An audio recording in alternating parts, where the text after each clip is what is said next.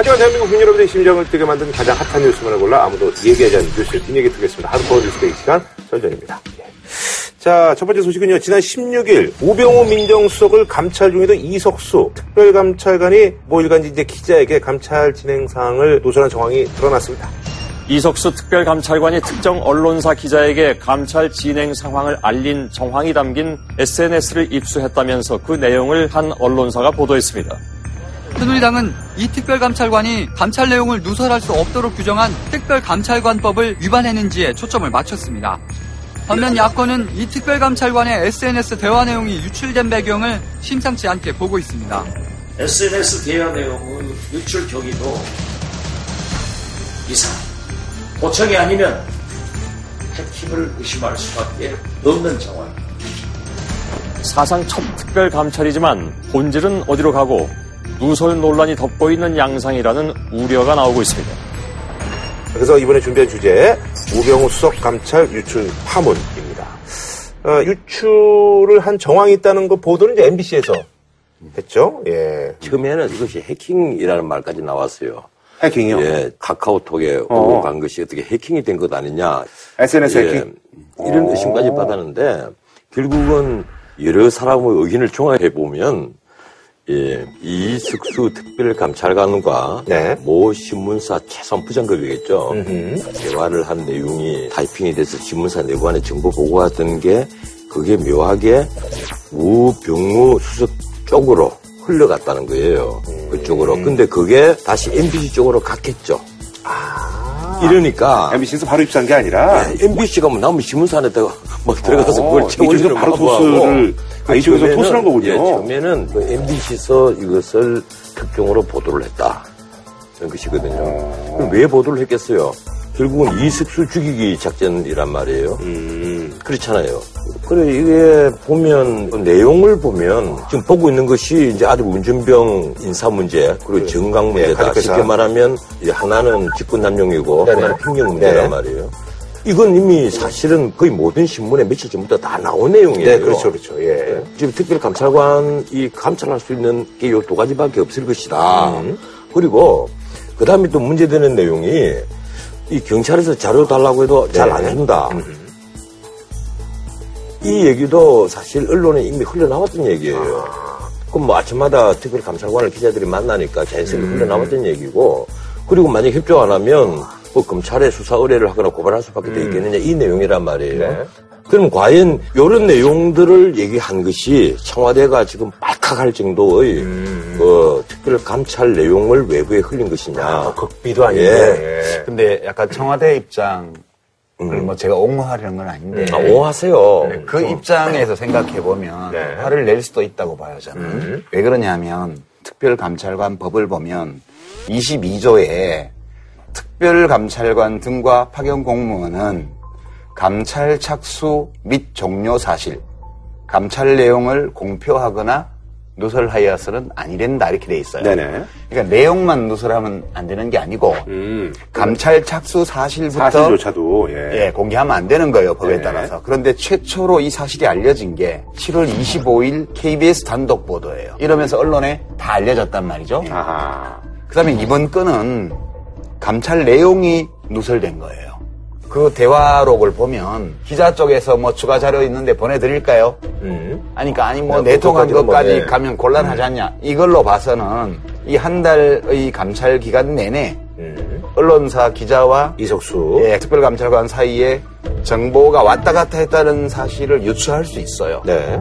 이렇게 되니까 사실 뭐 피의 사실 공표한 게 이번 처음이 아니잖아요. 그런데- 일반적인 형법상으로도 수사 중인 그 피의자의 피의 사실에 관한 사항은 공표 못하게 돼 있지만 네. 언론하고 검찰하고 워낙 이게 많이 네. 유착돼 있기 때문에 다 나오잖아요. 길- 일리하죠. 일차인 것이 아니고 이 문제는 국민의 알 권리와 네. 그리고 피의자의 어떤 인권 보호 그, 상충하고 있죠, 예. 상충하는 그 부분이거든요. 네네. 그런데 만약에 이 법 조문대로 해석을 하면요, 대한민국 검사 중에 살아남을 검사 아무도 없습니다. 그래요. 다 단두대 가야 돼. 예, 이 대한민국 검사들 그리고 경찰들 다 그 깜빡해 가야 되겠죠. 그리고 사실 뭐 그게 언론사 같은 경우는. 거의 뭐 손가락 빨고 있어야죠, 뭐. 예. 그런데 이 국민들이 관심을 가지고 있는 어떤 사건에 관해서는 알 권리가 어느 정도 보장이 돼야 되고 이 거기에 대해서 판례가 계속 축적이 되고 오잖아요. 그래서 예컨대 뭐 감찰이 시작되고 감찰이 종료되는 것 그거까지만 이제 법에서 지금 숨기도록 돼 있죠, 예, 법에는. 예, 법에서는 숨기도록 돼가 있는데 그걸 숨긴다는 자체는 말이 안 되는 거예요. 그 이제 기본적으로 그건 내가 보기에는 입법이 잘못된 거예요. 국민의 알 권리로 이제 반대 논리를 펴셨잖아요. 음. 네네. 근데 기자가 이거를 탐지해서 탐사해서 보도하면 알 권리로 우리가 인정할 수가 있는데 특별감찰관이 기자에게 그 감찰의 내용을 내보낸 거는 음. 네네.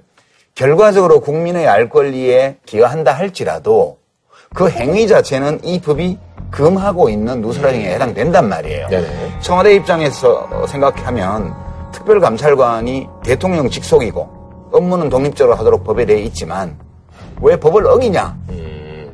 이 말을 하는 건데 표현이 좀 과하긴 했지만 혹시 전향하셨어요?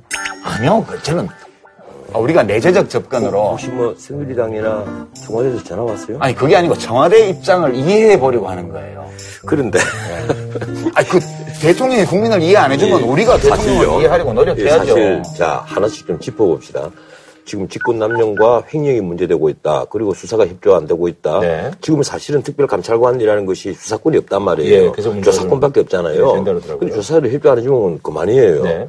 지금 우병우 수석 아들 같은 경우는 본인이 거부해서 그 직접 조사를 못 했단 말이에요. 피의자가 아니니까 조사 대상자 이러니까 이제 수사 의뢰를 하거나 고발을 하거나 할 수밖에 없는데 결국은 이런 것은 언론이 지금까지 대부분 다 보도를 한 내용인데 네. 이걸 뭐 엄청난 감찰 내용을 외부에 터뜨린 것처럼 음. 그렇게 지금 청와대에서는 국기문란 행위로 김성우 홍보수석이 네. 완전히 규정을 합니다. 그리고 새누리당에서声明을 발표를 하는데 사실상 국가원수의 국정수행을 마비시킬 수 있는 국기문란 행위다. 이 국기문란 행위 앞에다 수식어가 붙어 있는데 국가원수의 국정수행을 마비시킬 수 있다. 그러면 지금 대통령, 대한민국 대통령이 하는 일이 뭡니까? 뭐, 기껏 그런 일입니까? 응? 내가 보기에 정말 기가 막혀요. 이 집권 여당의 대변인이 기껏 하는 표현이 이 정도란 말이에요. 아니 근데 우리가 이제 이 특별감찰관하고 지금 오병우 민정수석 사이에 서로 쳐내기 싸움이 벌어졌다는 식으로 사람들이 많이 얘기를 하는데 네, 보도를 그렇게 또 하고 있는데도 그 있고요. 청와대 입장에서 보면 이 법을 잘 보고 있는 거예요. 이 시민들이 보통 왜 이- 이것저것 다 조사 안 하고 지금 의무경찰 아들 직권남용 그거랑 주식회사 정강 횡령 건 네. 그두 가지만 얘기했냐에 대해서도 이 특별감찰관도 좀 이상한 거 아니냐 이런 여론도 있는데요. 이 법을 잘 보면 감찰 대상이 딱 정해져 있어요. 대통령 친인척하고 진짜 측근들. 예, 그다음에 수석급 이상의 청와대 음. 그 공무원 아. 그렇게 딱 한정이 돼 있습니다. 이 청와대는 이 법을 지금 보고 있는 거예요. 이석수 특별감찰관은 박근혜 전 대통령의 동생 박근영 전 유경재단 이사장도 조사해서 검찰에 고발한 것으로 나타났습니다. 또 우병우 민정수석 감찰 외에도 전직 청와대 수석 비서관의 감찰과 내사를 진행한 것으로 파악됐습니다. 우선 수사 대상이 대통령 친인척 사촌 이내 하고 그다음에 청와대 수석 이상이에요. 몇 명 안 돼요. 그렇죠, 그렇죠.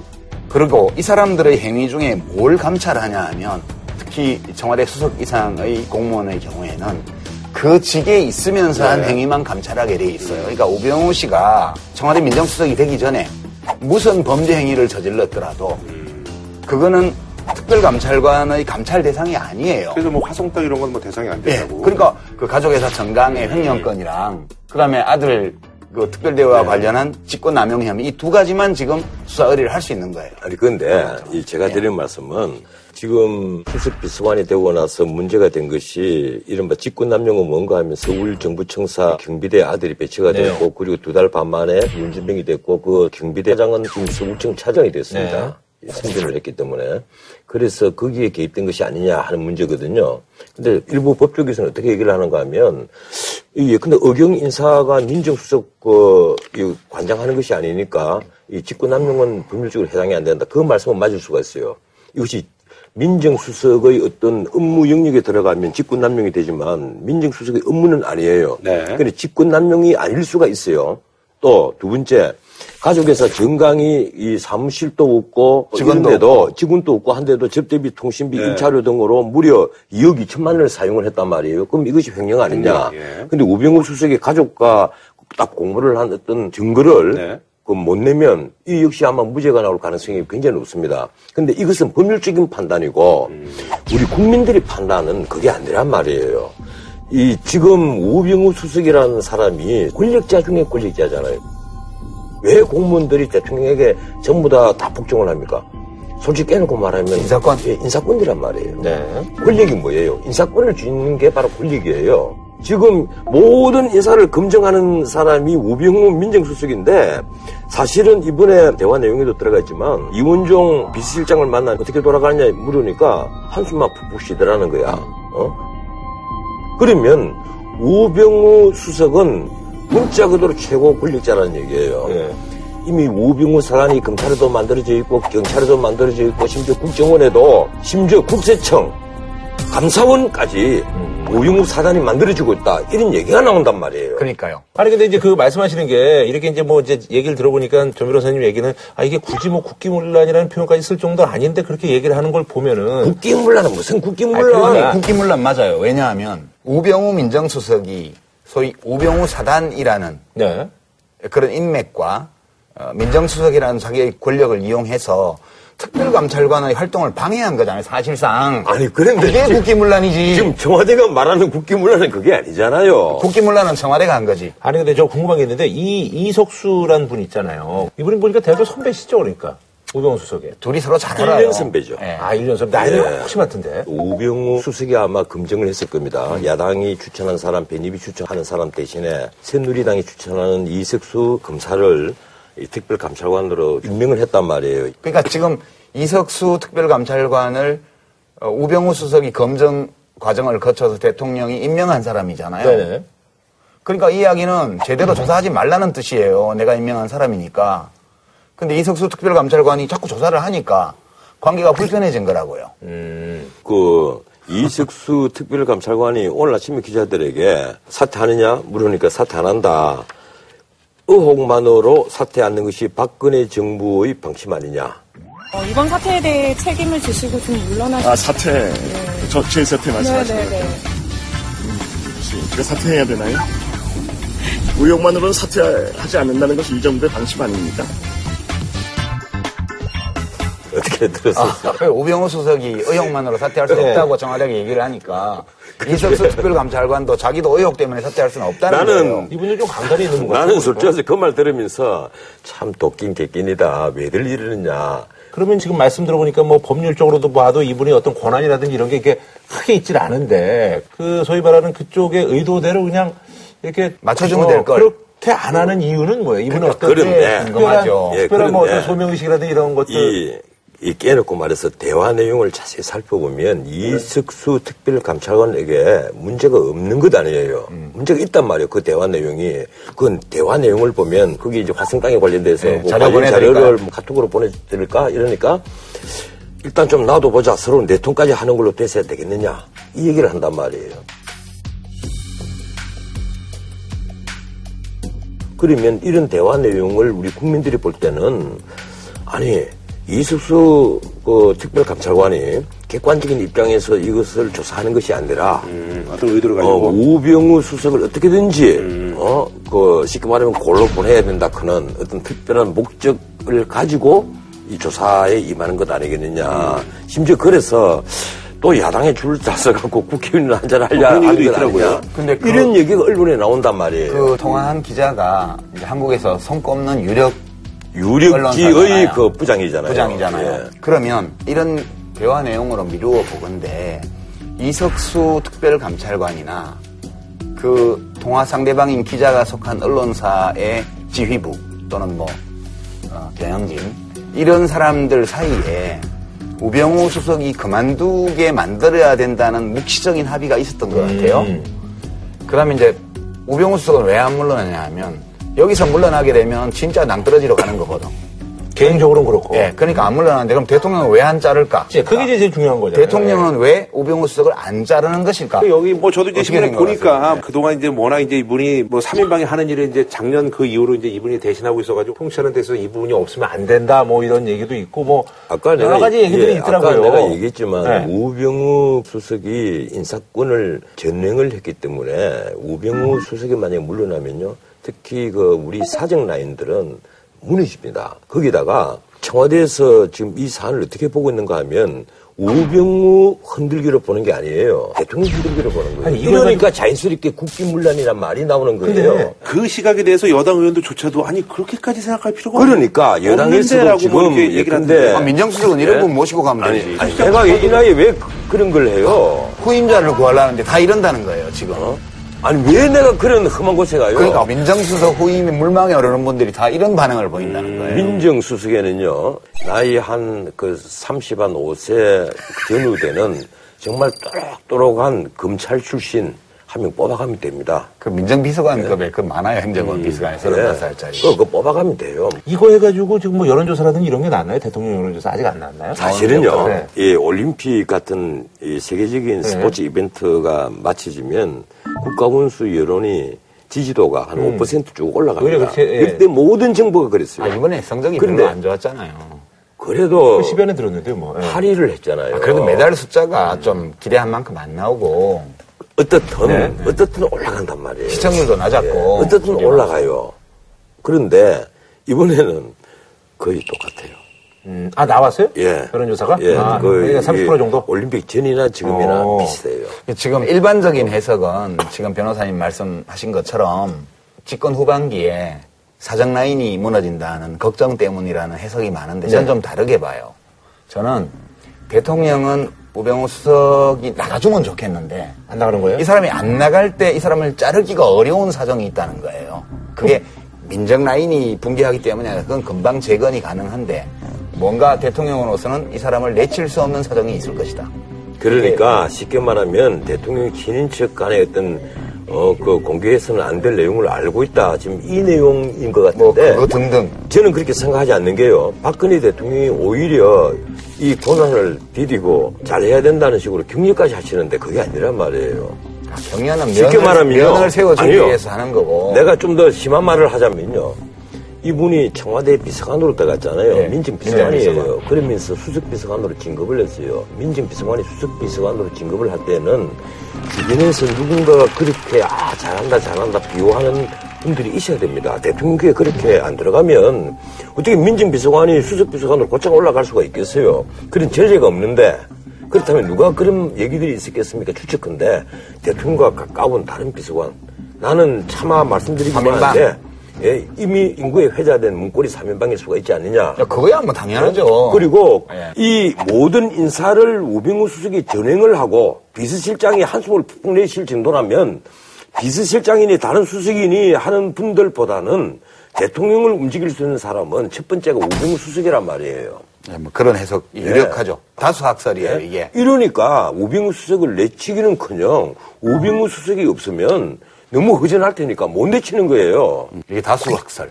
제가 말한 거는 소수 학설. 아니, 근데 이제 그 이렇게- 얘기도 있는데, 근데 그렇다고 해서 그분이 관둔다는데 그분이 어디 가서 뭐 그걸 얘기를 하고 다니겠어요? 뭘 어떻게 하게. 어, 알 수 없는 거죠. 예컨대 세월호 사고 났을 때 대통령의 일정이 어땠냐 이런 것까지 민정수석이 다 알 거라고 봐요 저는.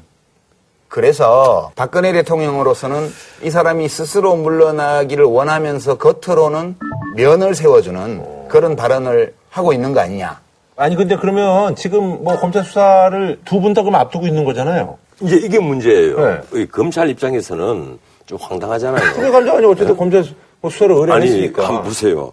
우병우도 이석수도 다 검찰 출신이에요. 예. 한 사람은 지금까지 사정 총괄 하고 있는, 음. 아직도 하고 있는 그 민정수석이에요. 한 사람은 그 민정수석을 특별 감찰하는, 음. 그리고 대통령이 임명한 청와대의 특별 감찰관이에요. 공직이란 말이에요. 네네. 두 공직을 이제 수사를 해야 돼요. 그러면 그대가 검찰총장 같으면 이걸 같은 부에 맡길까 아니면 다른 부에 맡길까 그것도 무슨 고민이 될 것이고 또 이미 우병우에 대해서는 고발된 사건이 있단 말이에요. 네. 그리고 이석수에 대해서도 한 시민단체가 또 고발을 했어요. 이걸 병합을 어떻게 할 것이냐 하는 것도 고민이 될 것이고 잘못하면 가장 피박스는 게 검찰이에요 지금. 그러니까 검찰총장은 지금 쇼당패를 보고 있는 거예요. 쇼당을 걸 방법을 찾고 있는 거예요. 죄송합니다. 이 전문 용어라. 고스톱 칠 때. 글쎄 근데 이거 이거 빼면 네가 죽고 이거 빼면 네가. 죽으니까 자딱 승부다 이러는 거 아니야. 검찰의 패는 뭐예요, 그러면? 그러니까 그게 좀 안 찾아지는 거야. 그게 검찰의 고민이에요. 그 패만 찾아지면 그렇게 가겠는데.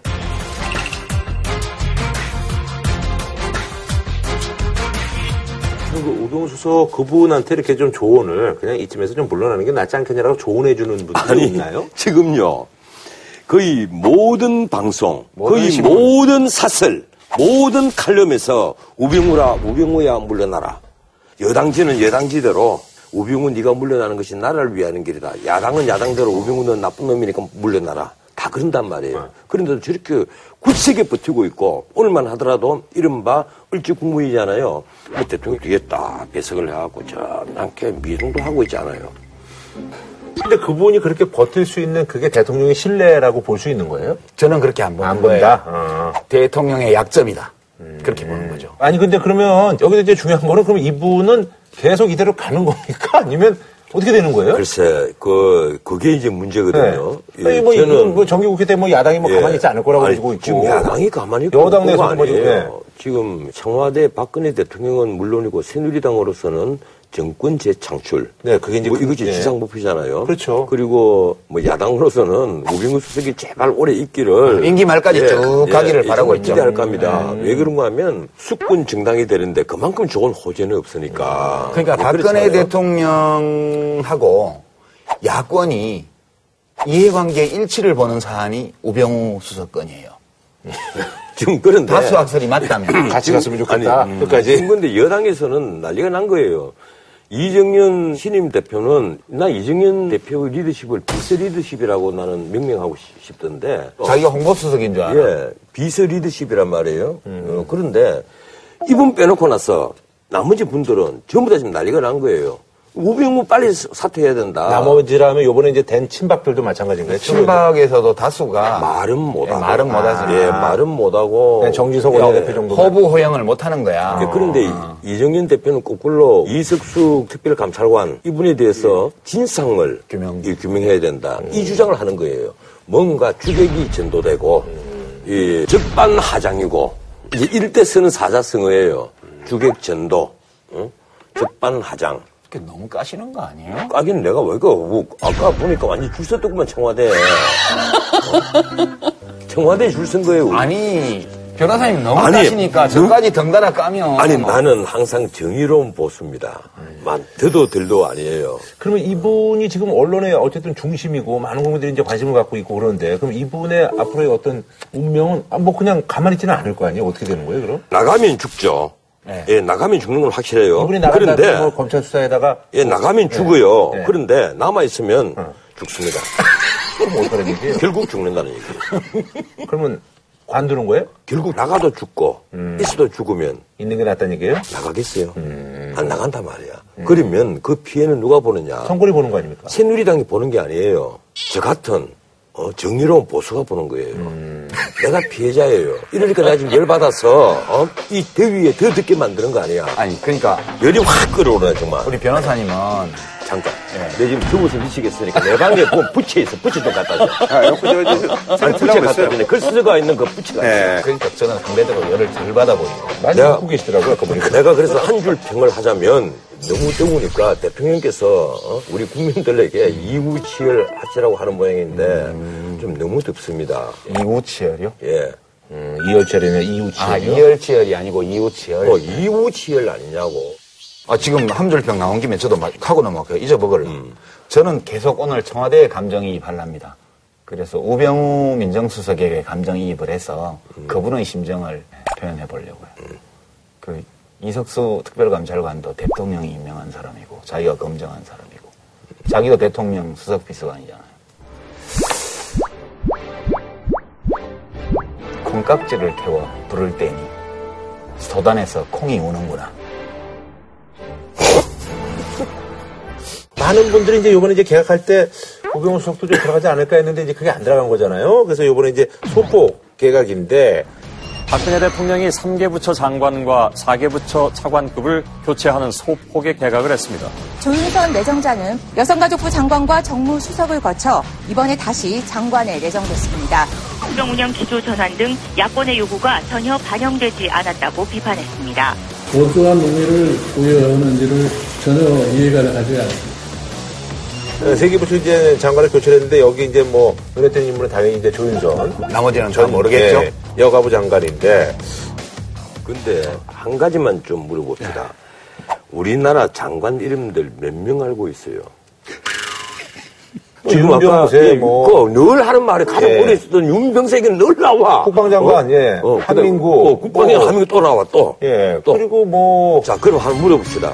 지금 뭐 총리는 아- 아실 거고. 예, 총리. 황교안. 그다음에 아, 예, 맞다. 그다음 기획재정부 장관도 아실 거고 유일호 장관, 예, 예, 뭐 예, 그건 예. 교육부 장관.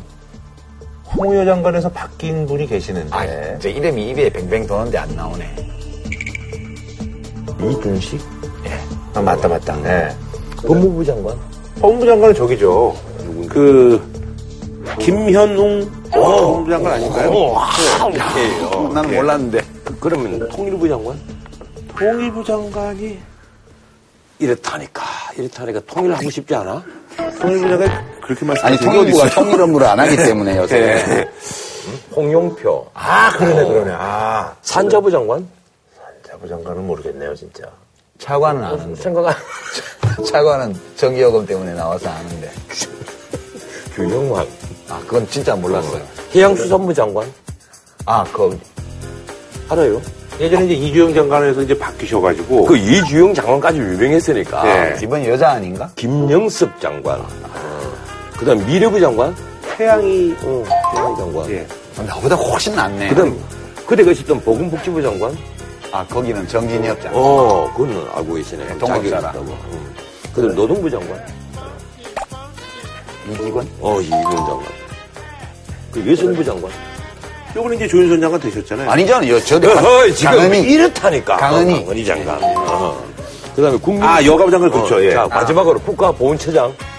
아, 박승춘, 박승춘. 아, 그거는 안 해. 예. 역시 뉴스에 좀 나와야만 하네. 예. 그렇죠. 아, 우리가 지금 당장 딱 보면 지금 절반을 몰라. 절반 넘게 몰라요. 어. 그럼 이게 뭘 의미해요? 그 청와대에서 일을 다 하니까. 나는 이게 우리나라 민주주의의 후진성을 나타내는 거라고 보는데 그 장관 있으나 마나인 존재가 돼버린 거예요. 이번에 장관 세 명 바꿨잖아요. 그러면 이 세 명 바뀐 데 대해서 경질의 이유가 있어야 되잖아요. 가령 문화부 장관 왜 경질됐습니까? 아니, 장관이 뭘 하는지 모르는데 경질 사유를 어떻게 알아요? 그러니까 그리고 전 세계 대통령제 를 하면서 자기의 참모를 바꾸는데 청와대 비서가 발표를 하는 나라가 어디 있어요? 조윤선 내정자는 문화, 문화예술 분야에 대한 어, 조예가 깊고 미국 같으면 지난번에 국방부 장관 바꿀 때 대통령과 뜻이 안 맞아서 오바마가 바꿨잖아요. 임기 중에 바꿨는데 그러면 퇴임하는 분, 참 예, 여러 가지 우리 국가에 큰 공헌을 하신 분이다. 그런데 이 부분이 나하고 맞지 않아서 이번에 헤어지기로 했다. 정중하게 얘기를 합니다. 그 보험까지 다 해요. 그리고 새로 오는 분, 이분은 일일이 하기 때문에 어, 나하고 함께 일하기로 했다. 같이 소개를 한다고. Good morning, everybody. Please be seated. I consider myself extraordinarily lucky to have had him by my side for two years, and I am grateful. Behind closed doors, in the Oval Office, you've always given to me straight. And for that, I will always be grateful. Pleased to announce my nominee uh, to be our next Secretary of Defense, Mr. Ash Carter. 근데 우리는 뭐예요, 이게? 너무 청와대 홍보수석이 그런 것까지. 갑자기 문화부 장관 또 무슨 장관이 있지 이번에 장관 어 농림부 장관 환경부 장관 뭐 환경부는 모르겠습니다 이 폭스바겐 사태 때 엉터리 같은 그런 짓 많이 했으니까 뭐 바꿀 수 있다 합시다 근데 농림부는 왜 바꿨어요 지금 뭐 AI 때문에 비가 안 어, 와서. 구제역 때문에 비가 안 비가 왔어. 안 왔어? 예. 지금 어. 가을 무배추 아. 파종을 못 한대잖아. 기후제를 안 지냈구나 이 농림부 장관이 급도 없이 어? 아니, 근데 저기요. 그러면 그럼 문화체육부 장관은 이번에 올림픽 올림픽에서 성적이- 메달 성적이 기대에 어. 못 미쳐서? 어, 그래서 급하게 바꿨구나. 그러면 이 조윤선 장관이 이튿날 지- 신문에 도배가 됐거든요.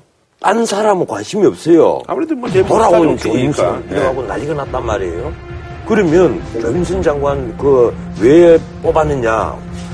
김성호 홍보수석 얘기로는 대통령의 국정 철학을 가장 잘 이해하기 때문이다 그랬어요. 그래서 내가 묻고 싶은 게 있습니다. 대통령님, 국정 철학이 도대체 무엇입니까? 저도 좀 공부하겠습니다. 난 몰라. 어. 대통령을 네. 중심으로 온 국민이 똘똘 뭉쳐서 국론을 통일하고 국교의 위협에 대처하고 미정리의 경제난을 극복하기 위해서 아니, 오늘 아침에. 이게 철학이에요. 오늘 아침에 하신 말씀은 내부의 분열과 반목이 지속되고 위기 상황을 앞에 두고 우리 내부의 분열과 반목이 지속되고 위기를 극복해내겠다는 국민적 의지마저 약화된다면 지금까지의 위대한 역사가 한순간에 물거품이 되고 퇴보의 길로 접어들게, 접어들게 될지도 모릅니다. 그러니까 내가 얘기한 그거잖아요. 그리고 그 다음에 하신 말씀이 역지사지하는 마음으로 타인을 배려하자. 이것이 국정 철학입니까? 그럼 나도 장관할 수 있는데. 잘 이해 나못 잘. 이해한다, 이건. 이해만 하지 동의를 안 하시잖아요. 나 내부의 분열, 반목 이거는 나 그게 싫어하거든. 아, 그래요? 조윤선 장관은 그래도 많이 좀 챙기는 정치인인가 봐요, 그래도. 총선에서 이해원 의원한테 이제, 어. 예, 그 홍보수석 치고. 얘기로는 문화예술 분야의 조예가 깊고 네. 또 장관도 하고 국회의원도 하고 정무비서관도 해서 조윤선의 어떤 그 이름값을 좀 활용하려는 그런. 그런 것보다 뭐 조윤선 씨가 이름에 감명이 났어요. 아니, 그래도 뭐 약간 좀 그래도. 지명도가 있으니까 이제. 아, 예, 대중적인 지명도 찾으면 여기 그 유판서. 아, 여기 가야지. 거죠. 예. 저는 국정 철학이 안 맞잖아요. 역지사지 하는 마음을 안 가지고 타인을 배려하지 않습니까? 아, 저는 대통령을 이해하려고 굉장히 역지사지 많이 해요. 우리 그러면, 그럼 국정 철학에 맞는 거지. 부분적으로 맞는 거지. 근데 그 저기 박지원 그 원내대표 얘기가 왜 개각을 했는지 모르겠다라고 이제 국민과 야당이 요구하는 전면 개각도 부인해버리는 대통령의 개각에 대해서 한마디로 실망합니다. 저도 아니 바로 그런 말씀이 그 말씀이에요. 아까 내가 쭉 얘기를 하면서 아까 세 분을 왜 경질했느냐. 개각을 하면 목적이 있어야 되잖아요. 이번 개각의 예, 목적은 뭘로 보시는 거예요? 어, 예컨대 국정을 쇄신한다라든가 네. 아니면 뭐? 국민을 통합한다라든가 사회 분위기를 일신한다라든가 뭐 있어야 된단 말이에요. 근데 이 세 개가 문체부 바꾸고 농림부 바꾸고 환경부를 바꿨다 해서 통합이 되는 것도 아니고 사회 분위기 일신되는 것도 아니고 아무나 아니잖아요. 난왜 했는지 모르겠어요. 그 이제 하고 싶은 사람이 줄 서 있었나 봐요. 청와대 입장에서만 뭐 말씀해 주신다면은 그 그러니까 우리 이제 선거로 뽑힌 대통령들은 좀 그런 게 있거든. 그러니까 뭐 누가 하고 싶다 그러면 또 적당한 때 아니, 조윤선 전 의원에 대해서는 네. 자리 많이 줬잖아요. 장관도 한 시켰고 수석도 시켰고 했으면 그래도 되죠. 그걸로 다 안 차나 보죠. 그러니까 아니 그러니까 별 뜻없는 개각이에요. 그냥 우리 썰전에서 이렇게 뜻없는 개각을 뭐 오래 다룰 거 알겠습니다. 개각 얘기는 뭐 이 정도로 하고요. 아니 이거 이거 한 줄 평 안 하고 가. 아까 했잖아요. 개각인데 뭐 이렇게 의미 없는 개각인데 뭐 이렇게 한 줄 평을 하시려고. 어, 의미 없는 개각이 뭐. 예, 본인, 본인 그렇게, 이게 그렇게 말씀하셔놓고. 알아보거든. 예. 음. 아니, 그럼 하시면 하세요, 예. 대통령님 일우일신하겠습니다. 저도 좀 살펴봐주세요. 마음에 없는 말을. 자, 지난주에 사실 이제 뉴스가 이제 뜨거웠죠. 북한 대사관 소속의 공사, 태용호란 분이 한국에 지금 입국해서 이제 정부 보호하에 있다. 태 공사는 영국 주재 북한 대사관에서 서열 2위에 해당합니다. 미국과 영국의 정보 당국이 태공사의 귀순을 도왔다는 보도가 나왔습니다.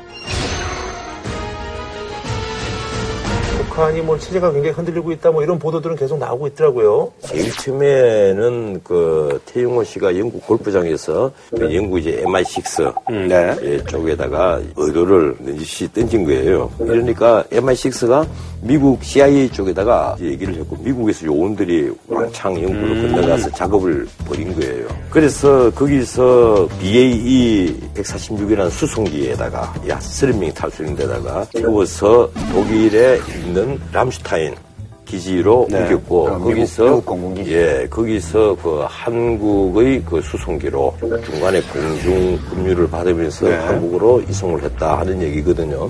그런데 영국의 런던에 있는 탈북 교포가 이 비행기에 타는 순간에 북한 그 대사관 앞에서 북한 인권 탄압을 탄핵을 하는 집회를 열었다는데 음.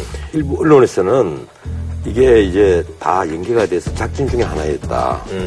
는 거죠. 쉽게 말하면 북한 당국의 시선을 아, 시선 돌리게 예. 다른 데로 돌리게 하고 그 시간에 군 기지에서 음. 비행기를 타고 예, 독일로 갔다는 거죠. 지금까지 나온 얘기로는 네네. 이게 뭐 확인된 사항이 아니니까 그러니까 이게 결국은 박근혜 대통령이 정보 보고를 받고 있었기 때문에 그렇죠. 8.15 경축사의 북한 간부 예, 예, 그때 그 얘기 하셨죠. 예. 그 얘기를 주민. 꺼낸 거예요. 음.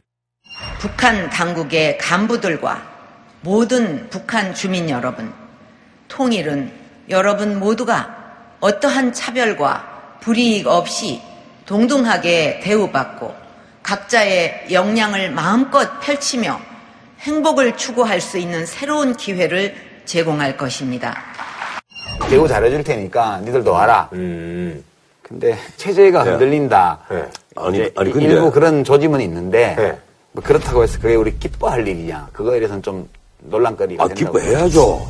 지금 그거는 나는 기뻐해야 된다 생각을 해요. 김정은 체제가 흔들리면 기뻐해야지, 이건. 그런데 태영호가, 태씨가 희생 아니에요. 예, 그렇죠. 희생이죠. 태씨가 희생이다 보니까 이 지금까지 나온 얘기로는 그 김일성의 항일 발치산에 전령병을 했던 이 태병렬 그리고 당 중앙위원을 지내고 1977년에 사망을 했어요. 1997 년, 예. 84 세대. 예. 예. 이분의 아들일 가능성이 있다 하는 말도 나와요. 근데 태영호의 부인인 오혜선. 예. 오혜선 씨가 그 김일성 빨치산 동료인 당 군사부장인 오백룡의 조카다 혹은 딸이다. 인척이다. 하여튼 친척이다. 분명한 걸로 보이고 이 오백룡의 아들이 오금철이에요. 네네. 오금철이는 이 부참모 총장을 지내는 사람입니다. 그게 동생인지 아하. 아니면 사촌 동생인지 그럴 가능성이 있는데 이건 한마디로 말하면 북한이 안 부분은. 북한의 금수저야. 아하, 그러네요. 네. 북한의 금수저인데 금수저 뭐기로 황금수지지. 네, 북한의 금수저인데 더더군다나 보직도 외국어로 이렇게 돌면서 영국, 예, 유학 지금 영국 간 예, 영국 그랬다고 간 지가 이미 10년이에요. 그죠? 영국 이제 북한 이익 대표부. 근데 영국이나 유럽에서 오래 생활하고 나면 임기 끝나서 북한으로 돌아가는 게 끔찍할 거예요. 답답하겠죠. 그죠? 예, 예. 아니 그 자기도 버릇 지금 듣는 귀가 예, 있는데 지금 문제는 그것보다는 태영호가 왜 지금 이탈했을까? 그리고 왜 미국 CIA와 영국 MI6가 저렇게 난리가 났을까 하는 그 배경과 관련해 갖고 북한 체제가 흔들린다, 무너진다 계속해서 뉴스들이 나오는데 여러 이걸 하나를 억측과 예, 소문. 아니요. 아직은 그렇게 아니, 요걸 확인된 뉴스들만 내가 말씀을 드리면 러시아 주재 3등 서기관 또 가족과 함께 망명을 했다는 거예요. 거기다가 유럽에서 이른바 김정은이 비자금을 관리하는 이 노동당 39호실 대성 지도국 유럽지구 총 책임자가 지금 사라져 버렸다는 거예요. 이 사람이 지금 제3국에 있는지 피살이 됐는지 어디에 있는지를 모르는데 문제는 그 사람이 갖고 있는 비자금 금액이 최고 5천억 쓰리라는 얘기가 지금 나오고 있습니다. 이건 뭐 거의 치명타가 될 수가 있다는 거죠. 아직은 확인되지 않은 예. 정보. 그런데 지금 태영호가 만약에 북한에 복귀가 되었을 때는요, 왜 태영호가 아주 위험했는가 하면 이런 이제 비자금들이 사라지는 데다가 태영호도 비자금을 꽤나 관리를 한 사람이거든요. 거기에다가 지난 5월 달에 북한에서 축전부를 했을 때 영국 BBC 기자가 들어갔잖아요. 들어가는데 김정은을 두고 뚱뚱하고 예측할 수 없는 자다. 이런 기사를 썼다가 거기에 붙잡혔잖아요. 음유가 돼버렸잖아요. 음유가 돼가지고 이틀인가 3일 만에 풀려났죠. 영국에서 뭐 난리를 치고, 그 다음에 국, 뭐 국제 기자연맹에서도 난리 치고 해서 풀려났단 말이에요. 이러니까 그 책임을 아마 져야 될그 가능성이 있었을 겁니다. 왜 그런가 하면 태영호가 맡고 있는 업무가 바로 그 업무거든요. 근데 이제 북한이 재외 공간원이나 혹은 유학생 등등을 대규모로 소환한 사례가 두 차례 있어요. 네.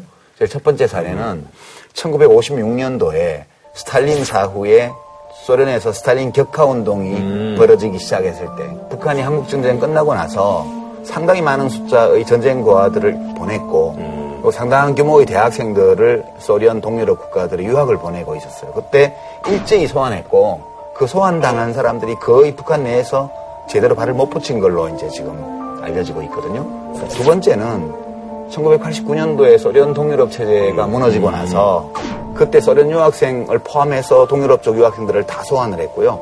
대규모의 소환이었어요. 근데 소련이나 동유럽 국가에서 공부하면서 익힌 지식이라든가 이런 것들을 자국 내에서 잘 활용할 수 있게 해준 게 아니고 이 사람들이 물들었을지 모르기 때문에 농장으로 보내고 공장으로 기업소로 보내고 이렇게 해서 자기 전공을 못 살린 걸로 지금 나와요. 그 당시 그런 사실들을 인지했기 때문에 안 가고 탈출한 사람들 증언이나 이런 걸 들어보면 아니, 그 외교관 가족들은 이제 다 원래 나가 있었는데 이번에 다 소환했잖아요. 그래서 앞으로는 그걸 폐지를 한답니다. 그러니까 혼자 나가게 한다는 거지. 예. 혼자 나가게. 그게 아마 이미 중앙통신 쪽으로 나온 얘기 네, 모양이에요. 이렇게 되면 이제 제외 공간에서 해외 업무를 보기 위해서 나간 사람들의 가족을 몽땅 인질로 안에 잡아두고 지금 뭐그한 사람들이 명뭐 있으라고 그랬다는 얘기가 예, 있더라고요. 예, 이탈 못하게. 뭐 하여튼 가족 동반해서 출국하는 특권은 폐지하겠다 아. 이 얘기인데 어쨌든 나는 이번 사태를 보면서 그 바로 얼마 전에 중국의 식당에서 일하는 네네네. 그 13명. 예, 예. 처녀들이 13명이 집단 그 그쵸. 탈북했잖아요. 그리고 나서 예. 그게 관리자들을 포함해서 이 책임자 6명 포함 60여 명의 탈북자 가족 브로커 주민들을 공개 체행을 했거든요, 북한이. 그 앞으로 외무성에 대한 이 대대적인 검열 조사가 있을 것이라는 거죠. 근데 이제 지금 우리가 이 사건을 눈여겨봐야 되는 이 태영호 부부의 여러 가족적 배경이라든가 이런 것도 흥미진진한 네네. 요소가 있기는 한데요. 북한 대사관에 고위 업무를 맡고 있던 인사가 가족을 다 데리고 남쪽으로 왔다. 음. 이 사실 한 가지가 되게 중요한 거예요. 네. 나머지는 사실은 그냥 흥미를 유발하는 그런 측면이 있긴 하지만 뭐 뭐 그닥 예, 중요한 건 아니고요. 그러니까 그러고 그 사람의 가족적 배경이 대체로 볼 때 어디까지 사실인지 모르지만 북한 체제의 금수저에 해당되는 음. 가족적 배경을 갖고 있는 사람이다. 이런 정도고요. 그러면 우리가 관심을 가지는 게 그러면 이와 같은 사태가 앞으로 계속될 엄청나게 것이냐. 많이 예. 생길 거냐. 그래서 북한 제재가 좀 흔들릴 것이냐. 예, 북한 체제가 뭐 붕괴 조짐이 있느냐. 네네. 이게 이제 지금 관심 사항이죠. 그 앞으로 이 지켜봐야만 된다 하는 얘기예요. 아하. 알겠습니다. 자, 다음 소식은요. 이화여대 관련해서 뭐 학생들 막 농성하고 막 경찰들도 뭐 투입되고 뭐 그랬는데 이게 이제 이대 문제만이 아니고 다른 대학들도 갈등이 생길 여지가 있거든요. 그래서 이번에 준비한 주제 이대. 이대로 괜찮은가? 이화여대 사태 쟁점과 과제입니다. 이화여대가 고졸 직장인의 평생 교육을 위한 단과대학을 만들기로 했습니다. 교육부 사업을 따내려는 과정에서 일방 통행식 의사결정이 이루어졌고 경찰 1,600명을 투입해 진압하는 과정에서 충돌도 빚어졌습니다.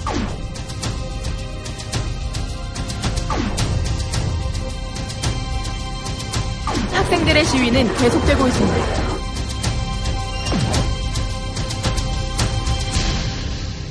평생교육 단과대학 요게 이제 어쨌든 이제 고졸자들 그리고 이제 직장 다니는 분들한테 이제 학위를 주겠다는 얘기죠. 간단하게 얘기하면 예. 이 미래라이프 대학이라는 게 개설된 학과 내용이 네. 어떤 전통적인 학문이 아니라 네, 그렇죠. 예, 뭐 근데 뷰티라든지 네일 뭐, 예. 아트를 잘한다든가 음. 이래서 이런 분들이 전공을 하면 학사학위를 준다는 음. 거예요. 우선 우리가 논의에 들어가기 전에 외국의 사례를 말씀드릴 것 같으면 우리가 세계의 뭐 명문이라고 부르는 아이비리그의 하버드대 네. 같은 데도 Extension 대라고 만들었어요. 거기 보면 무려 14,000명이 매년 등록을 합니다. 네. 물론 그 14,000명이 다 학사학위를 못 받아요. 음. 학점 관리는 굉장히 엄해요. 그리고 시카고대 같은 데도 Graham School이 있어요. 여기도 이제 일반 직장인들이 등록을 하는데 근데 이제 문제가 그- 그대로 정통 학문들을 하는 곳이에요. 아, 근데 있잖아요. 그 이대만 그런 게 아니라 다른 학교들도 다 마찬가지인가요, 그럼? 열개 학교 다 비슷해요. 예, 예, 10개 학교에 뷰티라든지 뭐 예. 예, 학교마다 차이는 예. 아, 아, 영문학 뭐 이런 예. 게 아니라 지금 전 세계적으로 보면요. 이게 대학 자체를 좀 개방을 하자 이래서 음. MIT 대학 같은 경우는 온라인 대학이 오프라인 이걸 연결시키는 과정을 만들었습니다. 학위 과정을 만들어가지고. 예, 근데 몽골 소년이 그 온라인의 무료 강좌를 듣고 학점을 취득한 다음에 정규 과정에 입학을 했어요. 굉장히 긍정적인 뭐 측면이네요. 예, 애리조나 주립대라든가 음. 신시니티 대학 같은 데는 애초에 무크 강좌라는 것을 다 개설해서 강좌 자체를 free하게 오픈시켜 버립니다. 음. 네네네. 이 외국에는 우리나라처럼 대학 진학률이 안 높잖아요. 그렇죠. 미국이나 이런 데는 한 30%에서 40% 네. 정도거든요. 그래서 그 공부에 더 어떤 미련이 남아있는 친구, 이런 친구들이 언제든지 이 MOOC 강좌를 얻어서 학점을 평소에 적립을 시키고 나중에 필요할 때 그 대학교에 입학을 해서 앞에 자기가 따놓은 학점을 가지고 이 학위를 취득할 수 있도록 이렇게 제도를 만들고 음. 그런데 우리는 그게 아니고 우리는 지금 그 개방대도 있고 사이버 또 사이버. 대학이 있잖아요. 사이버 대학이 있는데 뭐 그게 많은데. 아니고 정부에서 이거 어떤 의미에서는 대학의 그 돈벌이 수단으로 만들어주는 것처럼 보여요. 학생부 주장하다 대학이다 뭐 이래서. 그런 거죠. 지금 안 그래도 뭐 평생 대학은 뭐 이런 식으로 학위는 안 주는 그게 있단 말이에요. 아, 다 평생 있죠. 학교마다 다 이-. 이런 게 있는데 그걸 단과대학으로 옮겨놓은 거예요. 그래서 2년 반 만에 그 학사학위 따서 그 앞으로 대학원에 지나가면 또 석박사를 받을 수 있도록 한 것 아니에요. 이러니까 학생들이 우선은 거기에 반발한 거예요. 근데 절차 문제를 보면 짐작해봐서 이건 뭐 아무도 반대 안 하겠지 이런 일들은 이렇게 졸속으로 처리해도 부작용이 덜 나타나는데 이번 경우는 재학생들뿐만 아니라 이른바 이화여대라는 졸업장의 브랜드 가치를 우리가 고려한다면 이미 사회에 나와 있는 많은 졸업생들도 크게 반발할 가능성이 많은 일을 네. 지금 보도를 보면 학교법인 이화학당 이사회에서 결정을 했는데 네, 그게 뭐 회의록에도 없고 뭐 그랬다고 그러더라고요. 회의록을 삭제를 했대요. 그러면 욕먹을까봐 무서워서 회의록조차 조차 못 남기는 일을 이렇게 불과 한 달 사이에 결정해서 그냥 공표해버린 거잖아요. 또 이 교육부가 30억 예, 30억에서 35억 정도의 국가 보조금을 주겠다. 30억은 정부에서 받는 거고 예. 요 학생들을 또 등록시키면 또 그쵸, 예. 요 하긴, 등록금 예, 요게 또 근데 이게 나는 근본적으로 우리나라에 지금 교육 제도에 문제가 있거든요. 교육이 어떤 인성을 완성시키고 하는 것보다는 부와 권력을 물려주는 하나의 수단, 제도 이렇게 그 인식이 되고 있단 말이에요. 그래서 초등학교 때부터 좋은 대학에 가야 된다 이래서 선행 학습시키고 하잖아요. 그런데 우리 하나만 딱 따져봅시다. 우리나라에서 백성을 괴롭히고 큰 국가적인 무리를 빚은 희대의 범죄자들 다 세칭 말하는 인류대학 출신들입니다. 이번에 우리 법조비리 일으킨 사람들 대학 출신인가 한번 서울법대. 출신이 많죠. 이러니까 우리 사회에 큰 공헌을 한 사람들도 세칭 인류대학 출신들이 많지만 국가적으로 엄청난 무리를 빚은 자들도 세칭 인류대 출신이 많단 말이에요. 머리가 좋으니까 착한 일을 해도 예. 그런데 세게 하고 못된 일을 해도 세게 하는 이제 거지. 이번 그 미래 라이프대 사건은 어떤 의미에서는 학벌주의, 그 혹은 브랜드주의 이게 그 이른바 기득권 여기서 반발을 할 위험성이 사실 내포되어 있는 사건이었어요. 이게 우리가 브랜드 가치 이것이 좋다 나쁘다는 가치 판단을 하기 전에 이제 현실을 있는 그대로 우리가 보자면 어느 대학 출신이라는 이 졸업장 있잖아요. 네. 소위 학벌 타이틀 이게 그 경제적 가치가 있어요. 그러니까 경제적 가치 정도 아니죠. 내가 세칭 말하는 S대학에 떨어져 갖고 나는 후기닥을 간 사람이에요. 그래서 내가 감히 말을 할 수가 있어요. 네. 이게 S대학 졸업생하고 후기 대학 졸업생하고 똑같이 노력을 해서 똑같은 결과에 이르지를 못합니다. 그러니까요. 그건 불가능해요. 똑같은 결과에 이르려면 S대학 출신보다 두 배 아닙니다. 세 배, 네. 네 배의 노력을 해야 되고 더 많이 조심을 해야 되고 더 많이 어려운 길을 그러니까요. 걸어가야 된단 말이에요. 왜 이런 불합리한 제도가 있어야 되는가? 아니 그냥 불합리한데 네. 현실을 있는 그대로 우리가 보자면 특정한 대학의 졸업생이라는 사실 그 정보요. 그 정보가 그 사람에 대해서 많은 것을 알려줘요. 그렇죠. 예. 그러면 이화여대의 브랜드 가치는 이대 졸업생이라는 사실을 상대방이 알 때 상대방이 나에 대해서 어떤 태도를 결정하거나 입장을 결정하거나 관계를 맺을 때 무척 유리한 점이 있어요. 그 영화 타짜에서도 나 이래 나온 여자야.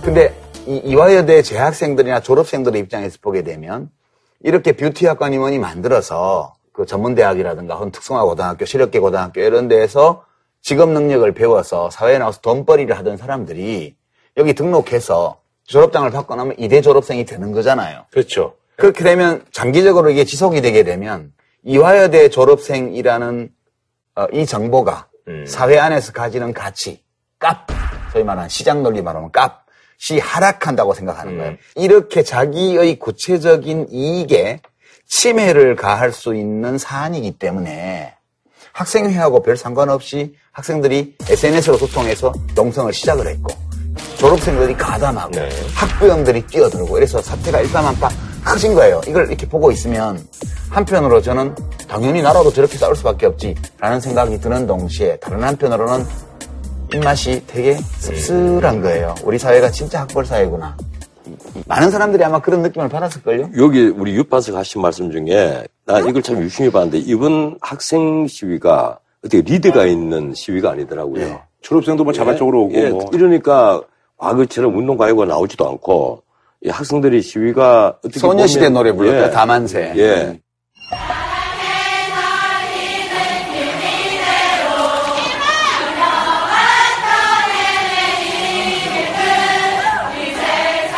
강렬하지 않으면서도 쉽게 물러나지 않는 치열한, 어떤 음. 어, 완강함 이게 보였다는 거. 그래서 이제 학교 측에서 이제 경찰 예, 뭐 그래서. 예, 역시 말씀하신 대로 자기들은 열심히 시험 쳐서 입학해갖고 음. 4년 동안 열심히 공부하고 이래서 학사학위를 받아가는데 직장에 다니다가 들어와서 2년 반 만에 학사학위를 받아서 나간다.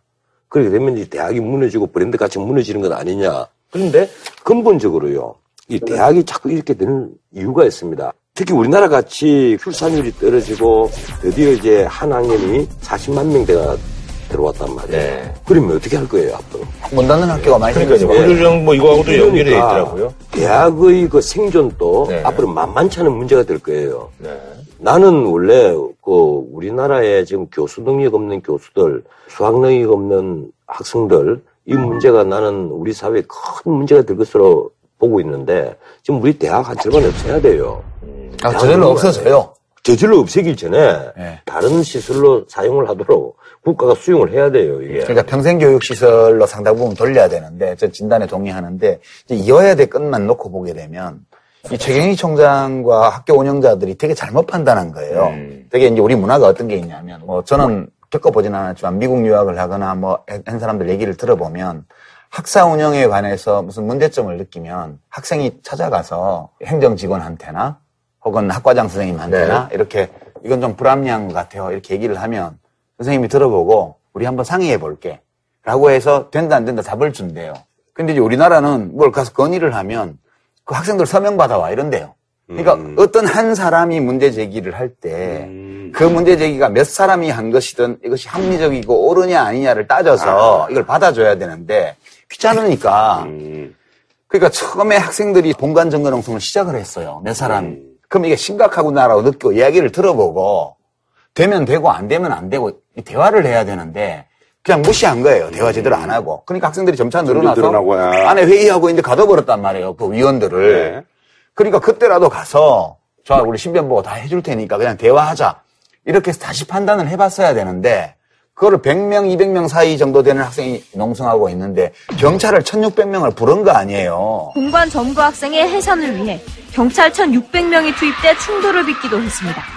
경찰을 요청을 하니까 경찰이 1600명을 보낸 거예요. 그러니까 지금 이게 학, 학교 측에서 처음에 경찰 안 불렀다고 경찰이 자기들이 들어온 거라고 얘기했다가 네. 경찰청에서 막 성명 나오고 막 그랬잖아요. 공물이 가는데요. 그러니까 우- 우리 집에 주- 가장은 나야. 내가 결정한 건데 네가 뭔데 까불어. 이런 식으로 한 거 아니에요. 지금, 그러니까 지금 학교 주인이 누구냐는 문제거든요. 그러니까요. 그 이번에 역시 똑같이 논란이 됐어요. 네, 논란이 됐죠, 예. 그 이대에서도 어느 교수가 학생이 무슨 대학의 어 대학의 주인이냐 너희들 4년밖에 것만 안 아니냐 이런 예. 얘기하거든요. 하지만 대학이라는 것은 학생과 교수와 재단 모두가 주인이고 어떤 의미에서는 우리 사회가 주인이에요. 그 학교가 역사와 전통을 가지면 학생, 동창, 교수 네, 그리고 사회가 다 그 대학의 주인이에요. 그걸 알아야 되는데 이 아마 교수님뿐 아니라 이 총장님께서 이 대학은 재단 그리고 총장 그리고 이 집행부에 있는 교수진들이 마음대로 좌지우지할 수 있다 이렇게 생각을 하신 것 같아요. 그러니까 우리가 이제 대학이라는 특수한 데인데 뭐 유명한 폭포들이 있잖아요. 그러면 폭포에 물이 항상 떨어지는데 물방울은 다 달라요. 한 번 떨어지면 흘러가 버리죠. 그러니까 결국은 그 폭포는 뭐냐면 물이 떨어지는 게 폭포예요. 그러니까 학생들은 4년 머물렀다가 요즘은 좀 더 뭐 중간에 휴학도 하고 그렇죠. 해외 연수도 가니까 5년, 6년씩 머물렀다가 일정 기간 머물렀다가 떠나지만 그거는 교수도 20년, 30년 머물렀다가 떠나잖아요. 그런 시각에서 보면 얼마나 머무르냐의 차이지 주인 아니기는 마찬가지예요. 교수나 학생이나. 그러니까 어떤 교수가 학생들한테 이런 식으로 얘기했다는 건 정말 몰, 몰지각한 거고요. 아니 그래서 이대는 이제 어쨌든 처리를 했는데 근데 이게 사실 이제 교육부에서 지침이 내려진 거니까 다른 대학들도 있는데 경북대학도 예. 학생들이 예. 이제 반대 운동을 하고 있는데요. 예. 지금 이대는 총장 사퇴 쪽으로 이게 번졌어요. 그러니까 학생들 입장이나 혹은 졸업생들 입장에서 보게 되면 뭘 믿고 이런 총장한테 앞으로도 계속 학교 운영을 맡기냐. 이 정도 사고 일으켰으면 유기 관리 능력이나 평소에 뭐 여러 가지 행정 능력 의심할 수밖에 없어요. 총장이 책임지고 사퇴하는 게 정답.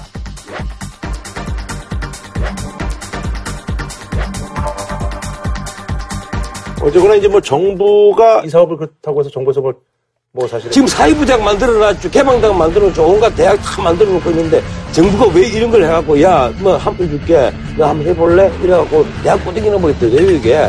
그렇게 돈 많이 있는 것 같으면 돈 줘요. 내가 다른 거 할게. 어? 아, 정부가, 교육부가 왜 이런 사업을 기획을 해요, 하기를. 왜 쓸데없이. 우리가 학사 졸업장이 없이 고등학교만 졸업했거나 혹은 전문대학을 마치고 어, 직업 활동에 종사하고 있던 사람들이 뒤늦게 등록해서 그냥 평생교육뿐만 아니라 정식 학사학위를 받는 이런 과정을 다니도록 만들어주는 것에 대해서 이거 자체가 나쁘다든가 좋다든가 이렇게 말하기는 어려워요. 문제는 어느 대학에서 이런 과정을 만드느냐는 그 대학의 관계자들, 그 이해관계자들 또는 뭐 자기 목소의 어떤 발언권을 갖고 있는 사람들이 이 문제를 어떻게 받아들이냐에 달린 문제이기 때문에 교육부가 이걸 다 뭐 취소해야 된다든가 이렇게 말은 못해요. 아니, 대학의 자위를 맡겼어. 예, 근데 대학에서 산업계에 있는 사람들에게 더 배움의 기회를 그 주는 스쿨을 한 만들어야 되겠다. 어, 그러면 만들 수 있는 거예요. 그렇죠. 다만, 이 학위 장사가 안 되려면 제대로 그 학점을 취득하기 위해서 학위를 주, 주도록 해야지 2년 반 만에 학위를 딴다. 그럼 뭐예요? 학위 장사지. 그냥 학사학위 하나 줄, 줄게 돈 달라는 거 아니에요. 내가 너무 완고한지 모르겠는데 최소한 학문의 영역과 돈벌이의 영역은 구분을 해야죠. 아무데나 배울 학자를 붙인단 말이에요. 이렇게 하면 앞으로는 실전학과도 만들어질지도 모르겠고 그, 거기까지 가겠어요? 농담학과, 심작학과 뭐 이거 좀 이상하잖아요. 여기는 더 문제가 있다고 봅니다. 알겠습니다. 자, 한줄 논평으로 뭐 마무리 짓도록 하겠습니다. 이화여대 그 총장님은 평지 풍파를 일으키고 끌고 부스럼을 만든 책임을 지고 지금이라도 사퇴하시는 게 제일 좋은 방법일 거다. 우리나라에 정말 자랑할 만한 명문이 있습니까? 네. 자, 그러면 이제 저희 2부는요, 스포츠 관련해서 한번 저희가 준비를 해봤는데요. 2018년 그 러시아 월드컵 아시아 지역 최종 예선을 JTBC가 단독으로 생중계하는데, 어, 우리 두 분이 또 해설을 어, 맡아 주셨습니다. 우선 뭐 시청자 여러분들께 좀 인사 좀 네. 부탁드릴게요. 안녕하세요. 저 지금 울산대학교에서 감독을 맡고 있는 유상철입니다. 반갑습니다. 네, 그래요. 예. 네, 안녕하세요. JTBC 해설위원 이천수입니다. 반갑습니다. 네네. 우리 이천수 의원님은 뭐 공식적인 다른 직함은 없으시고. 저요? 어. 그냥 뭐 감독이라든지 뭐, 뭐 네. 그런 거는 그냥. 위원이에요. 아, 그냥 위원? 네네. 아, 그래요? 이 월드컵 지금 이제 JTBC가, 아, 저기만 하는 거죠? 예선전만. 저희 계약을? 예선전 AFC 계약을 해갖고. 이제 예선전 최종 예선을 이제 어. 독점해갖고 하죠. 음. 예선전이 그럼 얼마 기간 동안 열리죠? 2016년 9월 1일 날 시작을 해서요. 네네네. 2017년 9월 5일이 마지막 경기. 아, 그렇군요. 1년 동안. 네. 어, 그러잖아, 그, 저기, 얼마 전에 이제 그 우리 축구가 말이죠. 아, 아깝게 졌어요. 그쵸, 아깝게 졌죠. 네. 근데 그때 저기 브라질 기간 동안은 뭐. 저는 응원하러 갔다 왔습니다. 아, 그래요? 네. 현지에서 직접 보셨어요? 저는 현지에서 이제 응- 어, 응원 따라다니면서? 네, 응원단. 어. 감독이시니까 이제 국내에 계셨고. 그쵸. 저는 이제 대회 참가 때문에 이제 하면서 계속 이제 TV로 이제 시청을 음, 했었죠. 시청을 네. 했고. 어느 해설을 좀 선호하세요? 아, 그래도. 아, 우리도, 우리도 그렇거든요, 사실. 근데 정환이 하는 것도 좀 보고 음.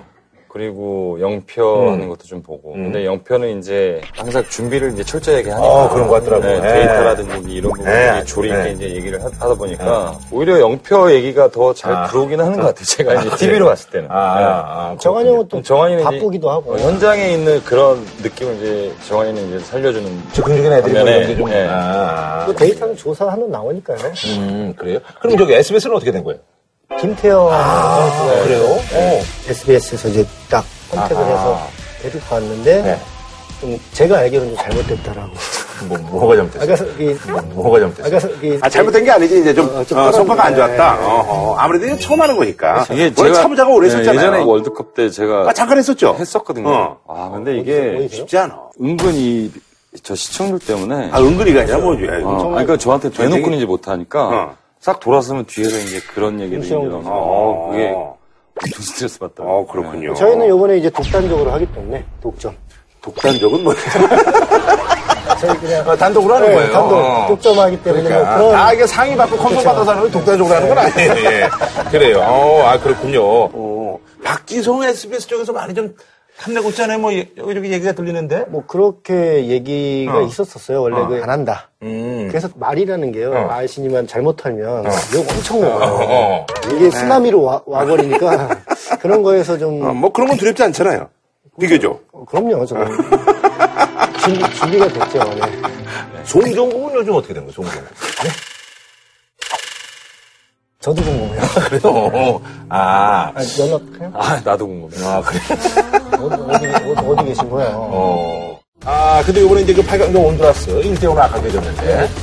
저는 좀뭐 충분히 이길 거라고. 예상은 했었어요. 어. 왜냐하면 이제 뭐 전체적으로 봤을 때 우리나라 선수들하고 온두라스 선수하고 이제 뭐 경기력이라든지 개개인 능력에서도 봤을 때 떨어지지 아- 않기 때문에. 음. 네네네. 근데 축구라는 게 분위기가 이제 한 번씩 아, 이렇게 그렇죠, 그렇죠. 타게 네. 되면 그게 굉장히 무섭거든요. 음. 특히 이제 뭐 남미라든지 이런 음. 팀들은 홈이니까. 네, 더 이제 현장에서 볼 때는 솔직히 게임이 안 돼요. 아. 근데 거기 이제 또 찬스를 못 살리다 보니까 음. 역습을 한 골 먹고 지는 좀 아쉬운 상황이 음. 좀 지속됐죠. 근데 우리가 선제골이 들어갔으면 아, 골 많이 났죠. 엄청 났, 났을 것 같아요. 아, 그래요. 예, 어쨌든 좀 아쉬웠습니다. 그, 저기, 침대 축구라고 이제 뭐 얘기들을 많이 하는데.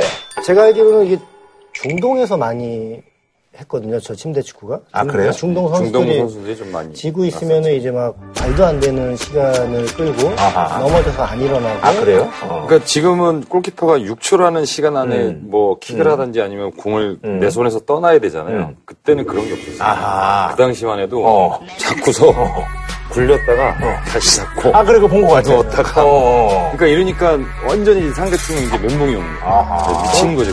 가장 그 흐름이 우리 건데 시간을 그렇게 지원을 하다 보니까 음.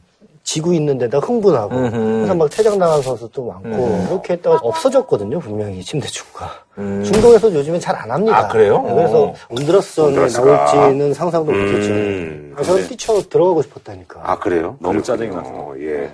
아니, 근데 나는 그래서 여기 지금 네. 사진 보니까 네. 보통복 찍고 사 그래서 나는 선수가 나 이거 올린 줄 알았어. 처음 보고서.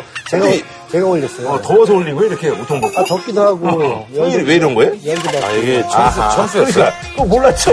그래서 나는 왜 선수가 그거 올린 줄 알았더니. 아까 언론이나 응. 이런 데서 그 손흥민 선수가 우는 모습 응. 도 그렇고 여러 가지 말들이 굉장히 많았어요. 네. 그래서 저도 이제 경기가 지고 나니까 딱 숙소에 오니까 힘들더라고. 음. 너무 힘들어. 진이 빠져서? 네, 어. 진이 빠지고 짜증나고 막 넘어져 있고 막 이게 짜증나서 들어와서 찍었는데 좀 덥기도 했고요. 기분도 안 좋았고. 음. 아하, 그래서. 찍은 거예요, 제가. 이것 때문에 얘기 많이 들었어요? 좋은 얘기 들었어요. 아, 그래요? 네. 와이프는 뭐래요? 왜 그랬냐고. 아니 근데 이제 사실은 그 SNS 이런데 어, 손흥민 선수가 우는 모습을 보고 뭐 아 이게 뭐 좀 군대 가기 싫어서 뭐 저렇게 우는 거 아니냐 뭐 이런 뭐 일부 분들의 그런 얘기들이 있었을 때 좀 가슴이 좀 많이 아팠겠어요 우리 선배들로서. 근데 손흥민 선수 같은 경우는 팀을 위해서 정말 희생적으로 음. 또 선배고 또 와일드카드로 뽑혀서 열심히 뛰었는데 음. 제가 봤을 때는 경기를 지니까 너무 억울해서 운 그렇죠, 것 그렇죠. 같아요. 그렇죠. 네, 맞아요. 네, 네. 경기 때문에. 근데 그렇죠. 이제 네. 보는 사람 입장에서는 그렇게 얘기할 수 있다고 생각해요, 저는. 음. 그러면 그런 부분들은 송민 선수가 충분히 음. 본인 스스로가 그걸 또 이겨낼 음, 그래요. 이겨내야죠. 아, 그래요. 뭐 이거 너무 이렇게 개의치 마시고. 어, 그러잖아 이제 이제 진짜 중요한 게 이번에 야 이게 요번에 본선 진출하면 이제 9회 연속이면은 이거 대단한 거죠. 네. 이게 뭐 예를 들어서 한 해를 쉬었다 어, 그러면 그렇죠. 좀 얘기가 틀릴 텐데 연속으로 지금 9회 연속 이게 제가 알기로는 86년부터 지금 멕시코 때부터 계속 이어지는 그렇죠. 있어요. 예. 야, 근데 이번에 보니까 한국, 이란, 우즈벡, 그 다음에 중국, 카타르, 시리아인데 이번에 또 이제 또 뭐 사드 이런 것 때문에 사실 이제 좀 한국과는 어떤 그 관계가 좀 첨예하니까 이게 사실 평상시 어떤 그 축구 이상의 어떤 그런 아, 지금 뭐 의미가 부여될 수 있는데 9월 1일 1차전. 그거 이제 이거 한국에서 하는데 야 이거 상암에서 하는 거 아니에요? 상암 월드컵. 야 근데 이거 지금 보니까 그, 그 중국 사람들이 요즘 가뜩이나 그냥 명동 가도 지금 쫙 깔려 있는데 그렇죠. 그냥 아니 지금 상암 거기 있잖아요. MBC 앞에 보면 그 상가들 많잖아. 엄청, 엄청 예, 많죠. 거기 저 삼계탕집 가면 중국 사람도 엄청 많아요. 평상시에도 많은데 이번에 아주 뭐 전 세계 뛰고 뭐 난리 날 거란 얘기가 있는데. 그러니까 초반에는 대한민국 그 축구협회에 3만 장을 달라 그랬대요. 표를. 아하. 장애들이. 거기가 저기 정원이 어떻게 되죠? 6만 8천 아, 그러면 3만 원 달라는 3만 원 달라 그랬는데 그거는 이제 그렇게 할 수 없으니까 어. 1만 5천 장을 주는 걸로. 근데 그 뒤로 이제 인터넷이나 여러 가지로 이제 표를 구매 를 엄청 많이 했다 그러더라고요. 어허. 그래서 엄청난 뭐홈 같은 응원을 하겠다라고. 공식적으로는 한 15,000원인데 비공식적으로 따져보면 한 2만 정도 아, 들어온다고 들어온다고 봐야죠. 봐야죠. 네. 그래서 많은 응원이 필요한 게 음. 제가 알기로는 이 월드컵 마지막 예선전 할 때에 3만 몇천 명인가 밖에 안 들어왔었다 그러더라고요. 그래서 그런 상황에서 이제 중국의 응원단이 한 2, 3만 명 차면 음. 이게 어디가 홈일까라는 또 근데 생각이 중국도 있다라는 이제 거의 빨간색을 좋아하니까 그렇죠. 빨간색으로 아, 또 입고 있어서 빨간색 엄청 좋아해요. 예. 그래갖고 지금 아마 홈하고 어웨이하고의 그 구분이 확실히 돼줘야 되는 부분이 있어요. 그래야 선수들이 좀 경기력이라든지 그렇죠, 그렇죠. 홈이라는 기운이 그런. 것 때문에 음. 근데 중국도 빨강이고 저희도 빨강이니까 선수들은 좀 중국 응원단도 우리 응원단이라고 생각하고 하는 게 좋지 않을까. 그렇게 당연하게 생각했는데. 당연한 게 다지. 어, 그래요? 어. 아니, 그러잖아, 이제 그, 중국 요즘 만만치가 않더라고. 중국 공안증 뭐 얘기 뭐 맨날 나옵니다만. 중국은 이제 최근에 이제 돈 투자가 워낙 그러니까. 많이 하기 때문에 어. 좀한 측면 업그레이드 된 건 사실이에요. 저희 음. 때는 막 정말 이 중국 선수들이 저희 얼굴만 봐도 막 쫄았거든요. 아, 실제- 그래요? 네, 그럼요. 그게 어. 공안증인데 이게 한국만 보면 아우 막못 입게 것 같고 막 그런데 어. 최근에 약간 투자가 들어가면서 음. 이 공안증이 없어졌다라는 얘기가 있는데 그러니까 그만큼 투자를 많이 하는데 중국 같은 경우는 저희가 조심해야 될 게 뭐냐면 중국 같은 경우는 저희가 조심해야 될 게 뭐냐면 조금 거칠어요. 아, 그 얘들 보니까. 소림 축구, 소림 어, 축구. 막좀 그냥 거칠어서 뭐, 엄청 하고 우리도 예전에 막. 자, 한 번 오, 접근 반칙. 네, 거칠어요. 유다바오 반칙. 지금 위험할 뻔했어요. 여기서 헤딩으로. 네. 염경 머리 위쪽으로 넘어갔습니다. 완전히 좀 중성도 거칠고 좀 다혈질이고 예전에 저 황선웅 상대가 본선 이제 월드컵 가야 되는데 중국하고 경기 때 이제 다쳐갖고 어. 못 간 적도 있고. 문제가 좀 있어요. 그러니까 이 선수들끼리도 그냥 이겨야 되는 것도 되게 중요한데 좀 말도 안 된다라는 장면에서 들어오는 경우가. 있으니까 이거는 다치는 어. 상황인데도 어. 들어오기 때문에. 그 부상이라는 것도 굉장히 중국은 또 어. 신경을 써야 되지 않나 이렇게 생각을 하죠. 음. 근데 중국이 많이 지금 투자를 하고 선수들 기량이라든지 모든 게 이제 환경이라든지 많이 좋아지긴 했는데 지금 아직까지 이제 외국 선수들한테 그렇죠. 투자를 많이 하는 거지 중국 선수들한테도 그렇게 많이 투자를 하는 건 아니거든요. 중국 현지 제 자기네 홈에 이제 외국인 선수들을 엄청난 돈을 데리고 오는 거예요. 그러면 한 2, 3년 좋은 선수도 중국 리그에서 뛰면요. 중국화 돼요. 아, 아, 성장을 해야 되는데 중국화 되기 때문에 저희도 만약에 조기 축구에서 한 1년만 뛰면 또 조기 똑같아져요. 음, 그렇구나. 조기 축구화 좋은 됩니다. 얘기네요. 좋은 얘기네요. 어, 그래요. 그래도 아직까지 17승 12무 1패밖에는 아, 1패? 1패가 그거 언제 진 거예요, 그건? 2010년 동아시안컵을 아, 제가 그러니까 기억, 기억나요. 기억을 하는데 그때 한번 지고 아직까지 어. 패가 없어요. 어. 이 축구도 꼭 이기는 팀한테 이기는 경우가 굉장히 많거든요. 음. 그래서 뭐 저는 이제 상암에서 하는 1차전 음. 쉽게는 아니지만 선수들이 이렇게 자만심 안 갖고 온드라스전을 좀 기억한다면. 이 좋은 경기로 1차전 승리할 거라고 예상을 합니다. 아, 예. 알겠습니다. 이번에 그 저기, 뭐, 엔트리가 발표가 됐는데, 어떤 분들을 좀, 어, 눈여겨보세요? 두 분은? 저는 지금 가장 눈에 확 띄는 선수가 지금 구자철 선수. 구자철. 음, 경기력이라든지 구자철. 봤을 때 굉장히 지금 어, 물이 올라왔다고 이제 얘기를 할 수 있는 구자철. 선수가 구자철 선수가 아마 지성이 정도의 역할을 아, 그래요? 하지 않을까 이렇게 저는 개인적으로 이번에 이제 올림픽 가서 이 경기를 보면서 황희찬 선수가 이번에 됐거든요. 중국 수비 라인 뒷공간을 침투하는 굉장히 빠른 선수라 황희찬 선수가 젊은 패기로서 어느 정도 이번 중국전과 레바논에서 하는 시리아전에 잘 해결해주지 않을까. 이제는 중국전 홈에서 하는 경기면 해결하는 선수가 분명히 필요하다는 거죠. 뭐 그런 거는 이제 저는 이제 황희찬 선수가 황희찬. 늘어는 감이고 또 멋진 골을 넣을 거라는 생각을 가지고 있습니다. 아, 알겠습니다. 자, 그럼 어쨌든 저 9월 1일 좀 기대를 해보면서, 뭐, 우리 저 축구 팬들한테 뭐 당부의 말씀 좀 한마디씩 하고 뭐 마무리 질까요? 예.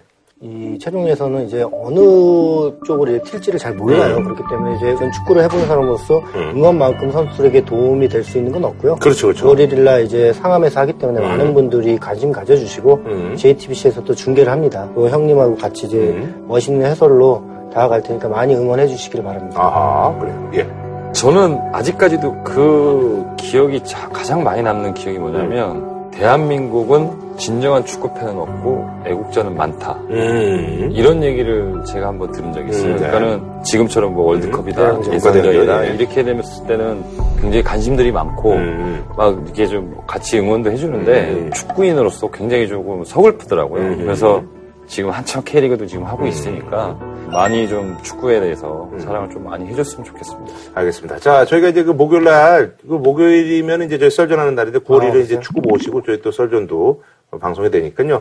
이번에 JTBC에서 투자를 굉장히 많이 했어요. 음, 음. 그래서 이 카메라나 이런 게좀 음. 좋은 거 많이 썼다고 그러더라고요. 그래요. 어, 그래요, 아, 예. 디테일을 잡았기 때문에. 네, 예. 알겠습니다. 예. 자, 그럼 예, 저희는 뭐 다음 주에 인사드리겠습니다. 고맙습니다. 예. 한우 특등심 한 가지만 싸게 파는 명인 등심에서 문화상품권을 드립니다. JTBC